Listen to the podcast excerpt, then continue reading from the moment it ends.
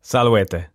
Auscultatis Latinitium et litteras latinas, ubi recitabo scripta omnis aivi.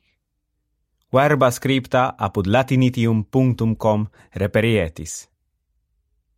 De quinto Curtio Rufo, rerum gestarum scriptore. De quinti Curtii aitate disputantes, viri eruditissimi in diversas omnino abierunt sententias. Nec de fuere qui hunc scriptorem antiquitati invidentes, crederent ipsius historiam a viro quodam Italo postrenatas litteras fuisse concinnatam.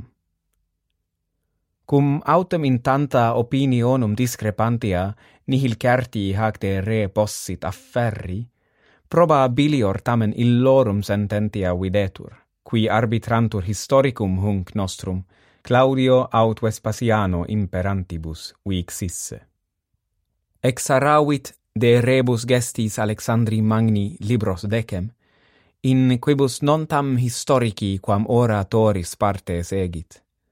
Ut milesiam potius fabulam quam Germanam historiam condidisse videatur quod quidem testantur in cre excursus, creberrimae descriptiones, declamatoria contiones, et nimium studium in Alexandri virtutibus extollendis. Postremo stilus floridus, ornatus, frequentibus acutisque sententiis distinctus, et nimiis interdum translationibus vitiosus.